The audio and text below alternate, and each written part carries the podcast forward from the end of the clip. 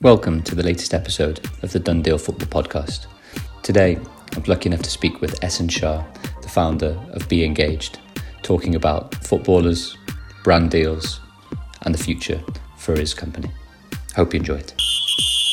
S, thank you very much for joining us on the podcast today. Um, we've known each other, I guess, probably. I was trying to think about it when I was doing some preparation. I think for over five and a half, six years coming on now, where I was actually still at my old law firm, and then we met at my old law firm. I think originally when you were you'd already been at Nike, you'd, you'd been in another company, and before you'd started at um, at Be Engaged. Um, before we get on to the really cool stuff, I think on all the stuff you're doing at the moment, can you give us a bit of background as to how? And I know you've talked about it in some of the talks we've given as well. How you sort of went from graduate into sport and into sort of what you're doing now? Yeah, cool. So it was a bit of a weird journey because when I was in university, I always thought I was going to go down the banking economics or uh, management consultant route. So that was always a big, I guess, passion of mine when I was younger, looking at how businesses were doing things and how by analyzing them, you could kind of recommend for them to do things better, I guess. Um, so I always thought that was kind of going to be my route into my career. But within the first and second year of uni, I did two internships, one at KPMG and one at Barclays, and quickly realized that that wasn't something I was interested in. I wasn't interested in sitting behind a desk all day and crunching numbers or looking through different review forms, etc. So I kind of hit a bit of a brick wall. And in my third year of uni, I tailored my degree more towards the marketing and kind of branding route. Um, I felt that that was something that I was massively passionate about, looking into different brands and how they position themselves in markets and kind of tell stories. So from there, I then started to work more on, with sports brands. So one being Nike, and within that, actually realized actually this is a massive passion of mine, combining sports, marketing, and business all, all into one element, but you soon realize that actually the sports industry, whether it be brand side or talent rights holders or club side, is one of probably the most difficult industries to get into. So from from there, I basically started to look into who I knew, who knew someone else. So there's that ultimate layer of your network, that that other person's network, and that person's other network. So you're trying to work your own network, but also three other different layers of networks. And within there, you're talking to enough people that you start to get an understanding of what needs to be done or the passion points or the interest points of someone else. Because what I quickly realized was if I'm not bringing a value to someone, the time versus value proposition for them in talking to me is probably nothing. So why would they give me any time if I'm not bringing them any value? this was in a period of time where social media wasn't very much um, taken up by athletes. Um, I think at the time, Rio Ferdinand was probably the most high profile, most vocal one on social media. And I remember one of the agents that I managed to end up reaching out to and speaking to turned around to me and went, This whole social media fad will die off. So straight away, I started to understand that the perception within the sports market was that social media marketing, branding wasn't something that the agent would necessarily be interested in. I quickly realized that the agent was more interested in one, the transfer, two, the negotiation of the contract, and then possibly the boot contract. Outside of that, the idea of commercial deals or anything wasn't high on the radar of an agent. It would just be recruiting another player or moving a player from one club to another club. Um, so you're almost fighting a lost battle already because the motivation for those people that are the guardians of the player wasn't very high. Um, what I ended up having to do was try to work with people that understood the value behind it. So there was um, a company called Integrity Club who I worked with two guys that were massively passionate about um, the social media side of things. Um, but that that can only get you so far, the passion side of social media. But then the whole kind of having feet on the ground and really pushing something out there is very very difficult.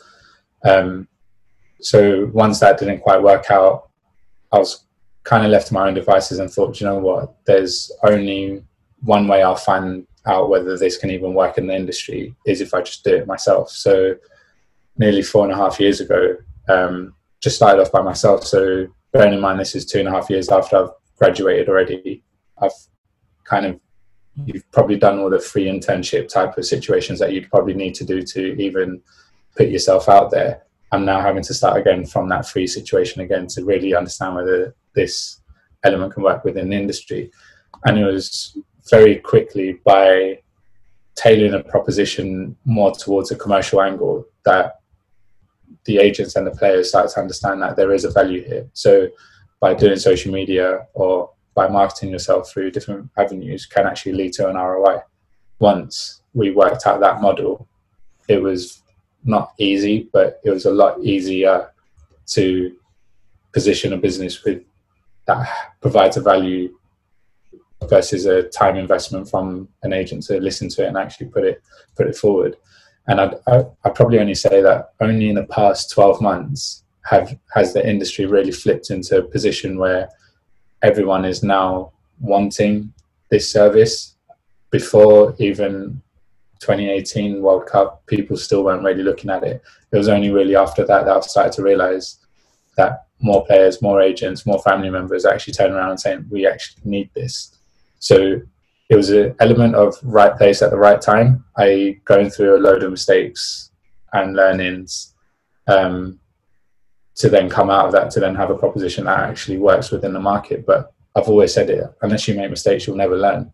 So if everything was smooth sailing at the start, I don't think I would ever have been able to be in a position now that you can actually have something that people come to you for rather than you having to go to them for. And I, would probably say that's largely down to the generation of players that are coming through as well. That they're the younger generation now brought up on social media. They were the ones that understand that having a self brand and a self worth off the field can actually reap rewards in a completely different way to just on field rewards. And I, I feel like whether it's a generation that's just not athletes, so many more people are actually, I guess, motivated with self investment in themselves, whether it be mentally, physically, well being. You can just look at so many different people age from 13 to 20 that have completely different approach to life from people age 20 to 40 at the moment. It's two very different generations. Even if you looked at the environment, for example, how a generation of 30 to 50 completely tackle the environment difficulties in a completely different way to what 10 year olds are doing nowadays. It's that woke generation that everyone talks about, but here's a generation that's kind of here. But I think if we were to look at where I started and where I am now, there are elements of right place at the right time, a lot of learnings along the way, but also having to work a network and really push yourself out there and beyond comfort zones because it's not in everyone's comfort zone to go and network with people. 99% of the population can't do that, but it's really to push yourself out there in a way that you're not comfortable because if you're in your comfort zone, you're never you're never going to get better, right? So I think I saw one of your posts to focus on being a better you or not to necessarily be the best at something, but be the best at bettering yourself, right? And I think that kind of hits the nail on the head that a load of people within the industry aren't necessarily amazing at something, but what there will be is their motivation to be better every time is the part that will probably make them more, more successful than not. It's not like being a doctor where if you're the best brain surgeon in the world, you'll naturally get that job. In this industry, is very much you have to keep pushing yourself, pushing yourself, pushing yourself. The day that you stop pushing yourself and stop wanting to learn is the day that you'll most likely be irrelevant to other people within the industry. And you see it so many so so often as well with players that I guess that phrase of um, hard work beats talent is the case off the field as well. That hard work actually beats the people that are most talented in this industry. So I think that's from a start to a finish. They're probably the key points that probably got me to where I was in a position of uncertainty of not knowing what what I actually wanted to do, to a position now where you've got a business with 15 people and working across different territories, having two offices, one here, one in Barcelona, and then having a proposition, I guess, which isn't just what I initially started it out to be. Because if we just wanted it to be in one way, probably wouldn't have worked. Having the passion points across different things has probably allowed us to get to where we are now. And if I can just ask them one bit, which is, and it might be that a lot of a lot of people and listeners won't necessarily know what you day, do day to day. When when we started working together, when you were um, with Integrity Club, the, the the push at the time, at least from my understanding, was more working with talent, um, amplify key messages across their social channels, um, and then um, assist talent with a variety of different digital elements that they might need, and then effectively, then when Be Engaged um, came to fruition, um, there was not quite a pivot, but a pivot to a degree in that you realize that as much as doing the, social side of things and the community and the comms in a way, that actually the next evolution of exactly as you said the revolution was how do we work with lots of brands um, to do tons of things if it's activation if it's production if it's content and that sort of content explosion point happened really. So i'd be interesting to hear just if you're able to the um, the view of working really talent side to almost using talent as the basis for a business model. At least if that's up, if that's what I've got is right. Yeah. No. When, like I mentioned earlier on, when I first looked at the industry, it was very much around the talent side of things, the management of the talents, profile, branding, um, then to build it into a position where they can then commercialize from that and drive an ROI. But that wasn't from the get go, that's never been my sole motivation in what I've always wanted to do. I guess my background's always been working with brands or studying brands. I'm very much motivated by what companies do. So if you even revert it back to the man, that idea that I had around management consultancy, it's still in theory the same thing because what we are doing is what we want to work with companies and better them but we'll better them through sports marketing or marketing activities through different campaigns around the sporting audience. So one thing for me was I really wanted to continue that passion and that then led me to the pivot that you mentioned away from just solely talent or athletes. So the I guess the football or talent side of things is probably now just five percent of what we do and 95% of our work now is the brands and the businesses that we work with. Um, so that motivation then drives the business strategy, and that business strategy then drives the people that you end up having in your team. And our team is very much built with people that have brand experience. So we've had people that have worked at football clubs to understand how clubs would work around the activations because they're a big stakeholder when we want to activate within the sporting industry um, then having people that have worked on brand side. So we've we've got people that have worked as brand managers for UK market for their their previous employers that are launching global products. But how does that then revert back into the UK strategy? So we've ended up building a team which has production elements of it from the sports marketing and the PR side of things, but also the partnerships and the talent side of things. So it wasn't something that I thought it would end up where it is today, but it's very much our passion points are working with talent to understand the global audiences and how fans react to content,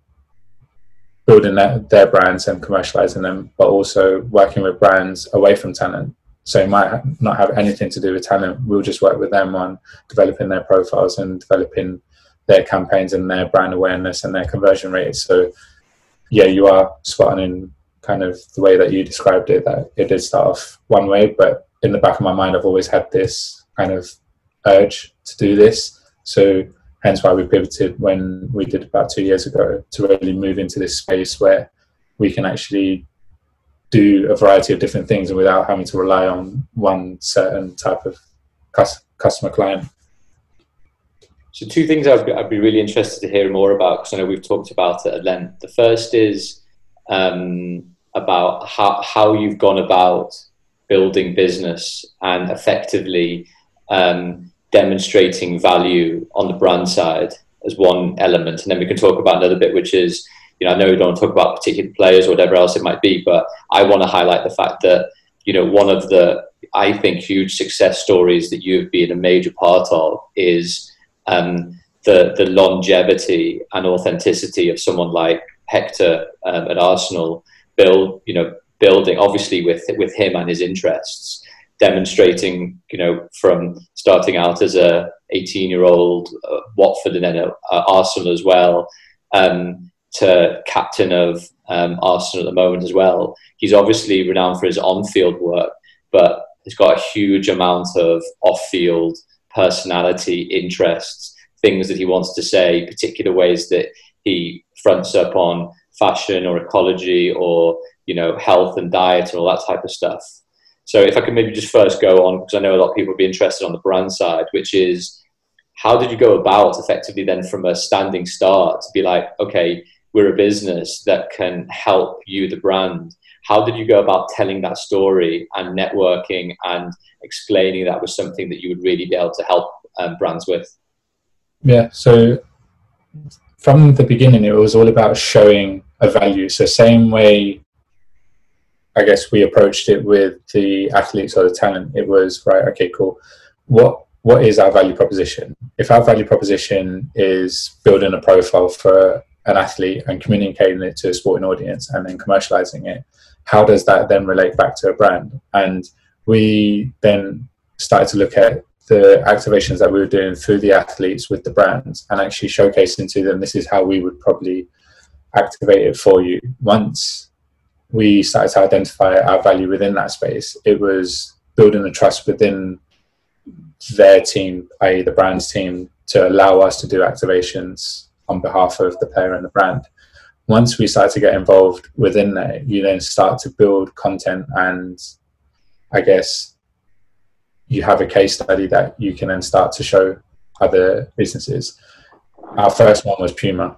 It was always going to be Puma because we had a talent that was very highly regarded with with them in Hector, and his personality and trying to do things differently.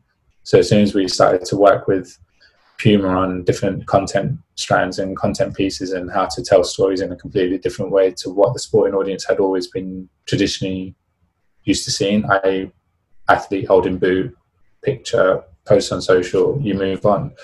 We started to completely show it in a very different way to what the traditional football fan would be used to seeing. And that was a risk for Puma as well. But they started then started to see the benefits behind that. That's not to say that's just because of us doing it. That's because of one, the talent. The talent is able to carry off what the vision is for the campaign, and also the brand. The brand's, I guess, values align with what the athlete's trying to do and what we're trying to communicate. Um, from there, we then started to pick up I guess, strong case studies with Puma and using those case studies to then demonstrate to other brands and how we can replicate that back to their audience. And our key thing was always understanding the audience, understanding the brand values and the synergies between athlete or club and brand. Once you can, once we started to demonstrate that, the brand started to take us very seriously, and you guys understand how to build profiles, how to build brands or convert consumers from just awareness through to whatever KPI they may have. Um, that was probably the key turning point for us in proving the work. Everyone can talk talk the game, but as soon as we really flipped it in the sense of right, we will do this for you at a very cheaper rate than what most other agencies would do, which is a risk for any business to come in and go, we will do this work for less than cost price. It's it's a massive risk, right? But it was having that belief in in you and the team that you guys are able to deliver it. From there, then we started to pick up a number of different brands, and it was always around campaign storytelling, content production, building assets for them to then retail through different offline or online channels. And then that word of mouth, or was that just deliberate um, content generation with a view of saying, look what we've done for this brand, look how we've done this, how we've done this in a slightly different way. Therefore, or was the, the stuff at that point then organically coming into you of brands or people effectively saying, you know, come, can you help with us? at, at the start, probably for the first year whilst we were doing the branded side of things, it was very much we were having to work our network. We were having to go out there, reach out to people, show them um, the work that we'd been working on, why it was done in that way, pitch to them, and really go through the traditional process of like, I guess, a sales process. Mm. That was very much what we had to do within the first year. So we started to see the same cycle though with the athletes and the brands that our athlete strategy now is that we will only work with the people that we deem that you can build a brand for. It's not a case of us just working with any athlete. We only want to work with the ones that have the right attitude, the right personality, the right attributes to becoming, I guess, a personality or brand off the field. Um, then with the brands, it was the case of right, let's reach out to those that we know we can provide a value for. Let's not reach out to those that we can't. For example, we can't provide a value to Pepsi or Coca Cola. They will use mass global agencies that work out their strategies from a business level, not just a sports marketing level. So let, let's go to the ones that actually make sense for us. Um, I'd only say it was probably in about August, September time last year. So that's probably two years on from when we started it, that it started to become word of mouth so you've then seen probably a two, two and a half year process of you having to build case studies, build your name, build an awareness of what you are doing to to for it to then to be word of mouth. So at the moment we we do have a fair number of inbound inquiries or repeat business from different entities. So someone may leave one company, go to the other company, the word of mouth then moves to that company to say, Oh yeah, we did this with so and so, so I'd recommend to use them. So and we've started to build like a small little niche for us where when it comes to sports activation and sports campaigns around building the content, the production side of things, understanding athletes, understanding sports audiences, understanding brands, but also understanding the need of all of those stakeholders and how you can find a common, I guess, objective for all of them to then end up making content or a campaign that works for them. But it as any business, is very very tough. It's not. I might make it sound, I guess, a bit easy because I'm trying to like condense, I guess, four or five years worth of work into um, a few sentences. But it is very hard for you to go from point A of having an idea of, to then someone buying into that idea, and then that one person then turning into 15 other people. Those 15 other people turning into 100 different people. I remember that, that first year when we first hit I guess six figures. That was kind of our target, and I was you're kind of blown away by it. But now when you look back at it, you're right, right, okay, cool. That was in theory very easy to get. Now, how do you then build that into a ten years worth of growth? It's it's challenging, but if you have the right people around you that really believe in the vision, really believe in you as a person, that's I guess asking them to trust trust you with their careers. It's it's something that takes a long time to build and not something that I guess is built overnight. We're now in our fourth year, so we're fourth year in and probably still, I'd say, another five to six away from where we know we can be.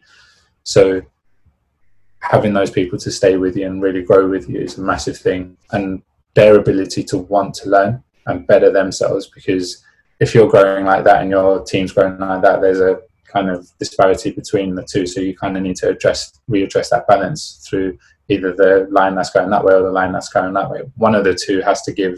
It's not sustainable.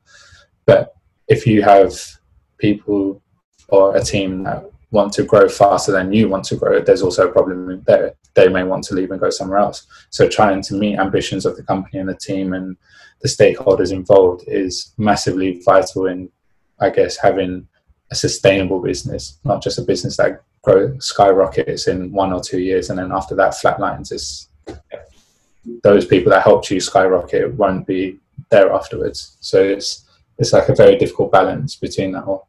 Yeah. So the, the next bit, S. Uh, sorry for the, it was the second part of that question, which was basically obviously it's just it's interesting to know how the more or less the the brand side of the business works, but at the same time there's obviously a number of core players that you work with, a number of really interesting core players that you work with to activate on the brand and talent side as well.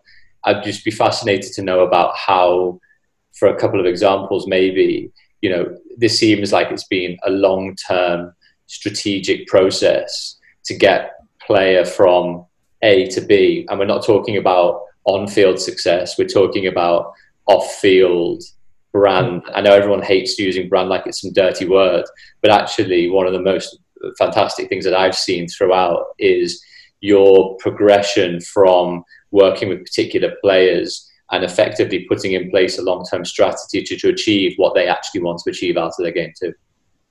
Yeah, I guess for us, it's always been about the long, long term objective or what's the end goal at the end of trying to do something. So you you'll go through a briefing process with a number of different people, and they'll always say, "Yeah, I want to do X, Y, and Z," but a lot of them fall into short-term goals. Uh, I want to do this. After you've probably ticked that and achieved that, what what is it that you want? And I, I guess our job is to dive deeper into it and understand the root meaning behind all of this. What why is it that you want to do this? So I guess one of the things that people probably get annoyed at me quite a lot about is I keep asking why.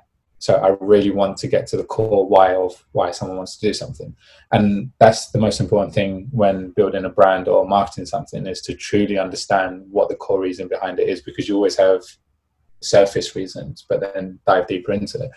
And once you can dive deeper into it, you can then actually uh, identify and work out a long-term strategy behind someone. So if if I look back at Hector, for example, like you used him as an example, seven years ago, sitting down with him and understanding why he wants to do things, you're it's very difficult to sit down with a 17 and 18 year old and ask them about life ambitions. They may not know what they want to do next week or next month, let alone in 10 or 12 years' time. But you may come across one of one of two or three gems in a time period where they actually identify I want I want to do this and here's why I want to do it. So that may be a family reason from what their family have come through, or that might be a personal reason to something that they're massively passionate about. And then putting in place something that they can then work to.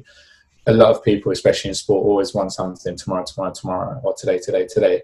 But having the understanding and the agreement with someone that this is a long term strategy, there will be battles along the way. And especially when we look at, I guess, the fashion space, six, seven years ago, and in sport, it was very, very different. People didn't want to see footballers wear something different. People didn't want to see footballers outspoken about something else.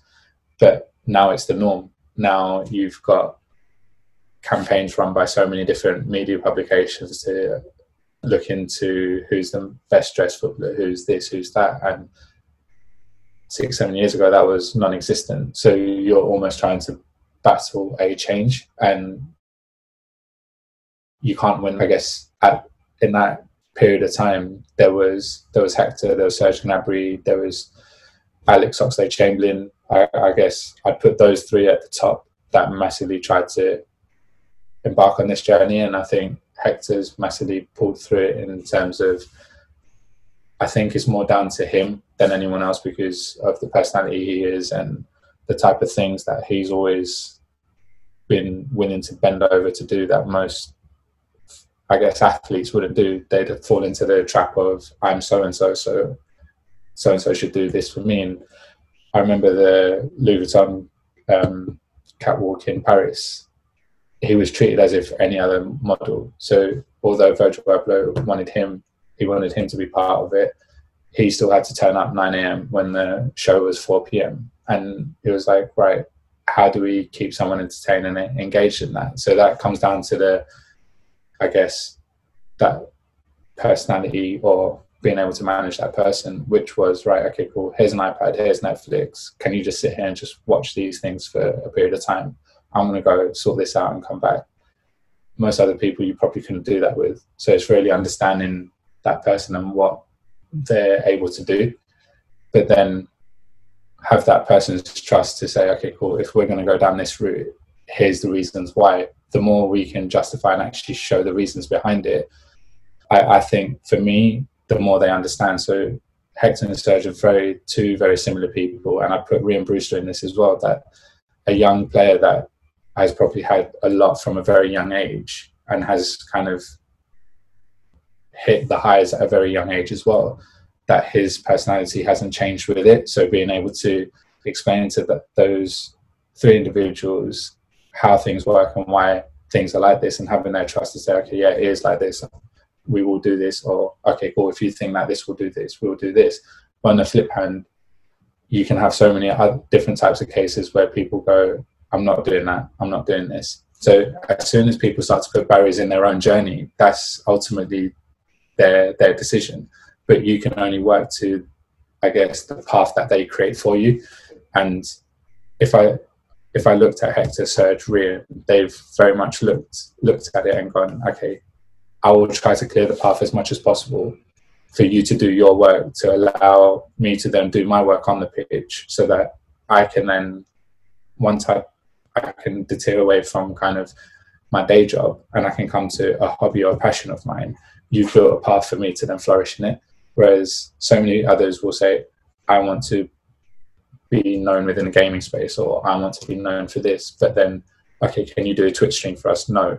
Okay, well, you just put a barrier in in the first place and that's kind of impossible to move past. So, coming back to the point that I was mentioning earlier on, that really identifying the person first is massive for me because if the person isn't willing to jump on the journey, then you can do all the work in the world that you want. It, it won't ever succeed. So I, I think building a strategy is always dependent on the two or three or four or five people involved in it. It's more about the people than the ambition. The ambition can be as high as it can possibly be, but or low as possible, low as possible. But if that person doesn't open up the gateways for you to achieve that, it's very difficult.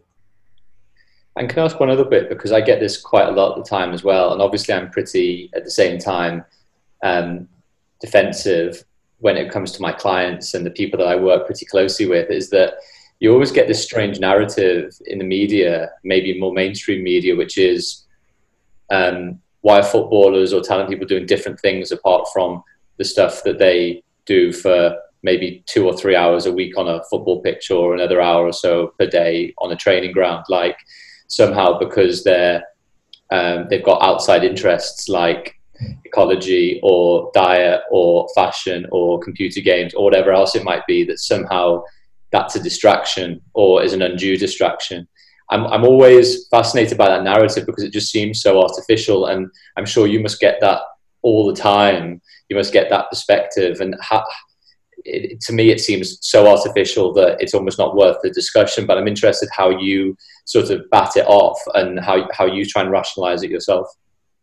I think the modern media space is built off of controversy, right? So whether we looked at politics, sport, or whatever it might be, it's always built in a way to drive traffic. And if a if a piece is positive around someone trying to do something, they don't drive as much traffic as if someone's trying to I guess, slate someone. So the media, I guess, the media shift that we've had by not listening to any of these kind of points has allowed for people to actually understand that actually we can berate this guy as much as we want. He's not going to listen to us.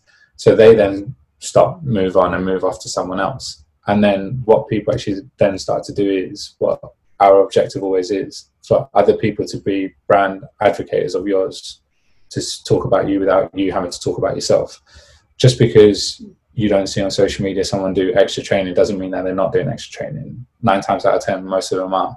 But what the clubs will do is as well stop them from doing that because of the workload that they have to do. Most teams are playing two twice a week. You're probably getting one day off in a month. So to keep you sane and to keep you, I guess, active outside of 8 a.m. to 2 p.m., you've still got 2 p.m. till I guess 8 p.m. again. So in those six hours, what are you going to do? You need to do something. Same way that a normal person, if they go to a job, they're finishing far later and doing their job for a far longer time. But how many people come home? They'll go on PlayStation or Xbox, play gaming because that's a hobby of theirs, or they'll do drawing, painting. They'll go to pottery classes or whatever it might be. Everyday people still do other hobbies outside to keep their mental well-being and kind of. Are you going to pottery classes? Is that what you're saying? No, I did try it once, but it didn't work out for me. Um, but it is that thing that people do activities outside. There's only so much strain someone's body can take within that period of time. And I remember when Hector did his ACL, we were speaking to the surgeon, the surgeon was saying when he first started out doing ACL injuries, I think 25 years ago, he did 2,000 in, in a 12 month period. Now his um, clinic or surgery is doing about 25,000 every 12 months. So you can see the impacts that schedules are having on people, that those schedules now mean that clubs, sports conditioning coaches are telling people to do less outside of the training ground. So what you meant to do at that time, you, you do that, right? But I think the narrative, trying to change that narrative is very, very difficult. So I remember when Hector first went vegan, we had the narrative of, I think Alan Brazil saying that he needs to eat steaks, this, that, and the other. Now people have switched it in the terms of, oh, look, there's a positive behind this because he's doing X, Y, Z, right? So our job, I guess, from a media team, when those things happen, is to change that narrative. And how do we change that narrative? We change it through different works or kind of messaging out to the public that it's not just because of this, but here's all the positives, X, Y, and Z, but then getting a community of different people to jump onto it. So I guess you would have seen recently with a Highsnobiety piece where they called Serge one of the coolest footballers in, in the world. They're saying that he's not having to say that. So changing that dynamic, especially in the German market, which is very hard, where the German football fan just expects you to not have social media, go to training, do your game, and literally do nothing at home. It's very difficult for someone like Serge, who's very, I guess, personable. He has ambitions to do other things. He's very community driven. He's very much into his fashion and society and kind of the same brand values. So then trying to educate a German audience on this is very, very difficult. So we'll kind of face those same battles that we had here in the UK with Hector. But it is something that is always going to be there. I don't think that will ever change, but it's about being able to kind of take away the blurred noises and really see through what the objective is. Again, coming back to that pathway, if they closed off at the first negative article, they shouldn't be a footballer because they're going to get thousands of negative articles, whether they're on the pitch. And I'm sure hearing abuse from someone in a stadium or as you're walking out of the stadium or driving home or whatever, I'm sure that's going to hurt you way more than someone telling you you shouldn't be wearing clothes in the way that you wear clothes. But it is what it is. But you are right. You do get defensive sometimes. We need to just remember that they're probably they're just doing their job at the end of the day, which is to drive revenue for their media platform, and that's what they're doing. If they were to sit there and say, "Oh, look how amazing this person is," no one's going to click on it. Yeah, correct, correct, and that's sometimes the thing that I, I know I put in the book a lot, a lot actually with your help on some of the image rights and commercial and marketing side, which in my mind is like sometimes you got to look behind, beyond the story, um, yeah. and, and looking beyond the story, which is not necessarily what you're reading, but why it's being written and the approach it's being written. Usually, sooner rather than later, you get to probably understand sometimes the the different dynamics at play. If it's footballing ability, if it's non-footballing ability. Um, I always find that sometimes fascinating to be able to to understand the, the, the slight nuances of it all, which is um, maybe a podcast for another day as well. But last question before we go, if that's all right. Um, one of the questions I'm always asking uh, in this rather unprecedented time at the moment is because um, I know we always talk generally about what books we're reading, what people are consuming, what podcasts you're listening to. Is there anything particularly that you've enjoyed um, recently whilst you've had a little bit more downtime? I know obviously as an owner of a business, it's a difficult time, but generally, what is it that's um, inspired you, kept that creativity up, um, found some inspiration in different ways? Yeah, it's, it's a weird one because strangely, I found more time whilst we were kind of in a normal world to read and listen to podcasts more. At the moment, I haven't had too much time, but there's a Matthew Syed book, I think it's down here somewhere. The Rebel um, Ideas. Yeah, Rebel Ideas, because the concept of that is to really change the way you approach your thinking, right? So your ideas, just because they're different, don't doesn't mean that they're wrong. So and especially in this period of time where I guess as a creative you can come up with far more ideas is something that's quite interesting to read that how to use ideas in a completely different way. So at the moment I'm reading Matthew Syed's Rebel Ideas, but also what I found quite interesting is so many people's different thought leadership articles online and reading through them and really understanding why people are analyzing things in a certain way because at the moment, I guess my my job is less so more about I guess broadening my mind and more so about protecting something and making making sure that we're in the right position that come whenever it is that we're able to fly from it.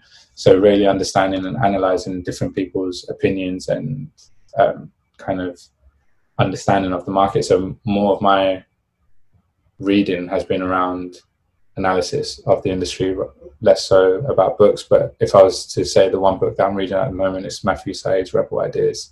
Um, podcast wise, I the last podcast I actually listened to was um, How I Built This. Mm. So the series, um, I forgot the guy's name who has it. I've got it subscribed in my iTunes. But How I Built This every I think week or two weeks they bring someone new from different industries. No, yeah, yeah. yeah, and he has people from who built Shopify through to Spotify through to Instagram through to very like Whole Foods, for example, yeah. starting off from a farm shop through to this. So I love listening to those type of podcasts where people tell their stories about how they built something because it's always fascinating. You always see a product and you always think, oh, how did they get to where they are today? But they really explain it in I'd highly recommend that for anyone that's looking to start business because you actually forget the hardship involved and turning down big offers when people want to buy you, for example. That that is a massive challenge that every business owner that is lucky enough to be in a position to do that will have that. And listening to people who turn down hundreds of millions to then go on to make a billion dollar company is insane. But Guy Raz is How I Built This is highly recommended by me. And I know we talked previously about Shoe Dog, um, Phil Knight's one, and that, that felt like a similar thing to a lot of the How I Built This stuff, which was like Phil Knight literally in the formative years of Nike for years, literally living on the edge financially for so, so long. And you can sort of never envisage that now as the multi billion pound company that is now struggling for such a long period of time in the shadows of um, uh, of some bigger brands at the time. So I found I found that journey really interesting one too. Yeah, and if you whoever's read that shoe dog, they'll see the same brand principles that they started off with are still alive today. How they champion the athlete, how they put social causes at the forefront beyond anything else, and the way that they ran the company when it was making zero profit or a loss is still the same how they run the company now when they're making whatever profits that they're making nowadays. But yeah. it's so interesting to see from a, I guess, a founder's point of view that they stuck to their core principle when they first started, and you you tend to see that across most of the successful businesses. They they pretty much stick to their core reason why they started off. No, mate. Thank you very much for the chat. It was great to have you on. Um, and hopefully we can uh, see you face to face sooner rather than later. And um, take care of yourself and uh, the business. Perfect. I appreciate that. Thanks, Paul. Thanks for listening. You can follow me on Twitter, TikTok, and Instagram at Football Law, read my blogs, and listen to my previous podcasts via my website, danielgeey.com forward slash blogs. Please do subscribe to the Done Deal Football Podcast, like, share, and tag me. If you like the content, if not my voice, You'll probably also like my book Done Deal, an insider's guide to football contracts, multi million pound transfers, and Premier League big business.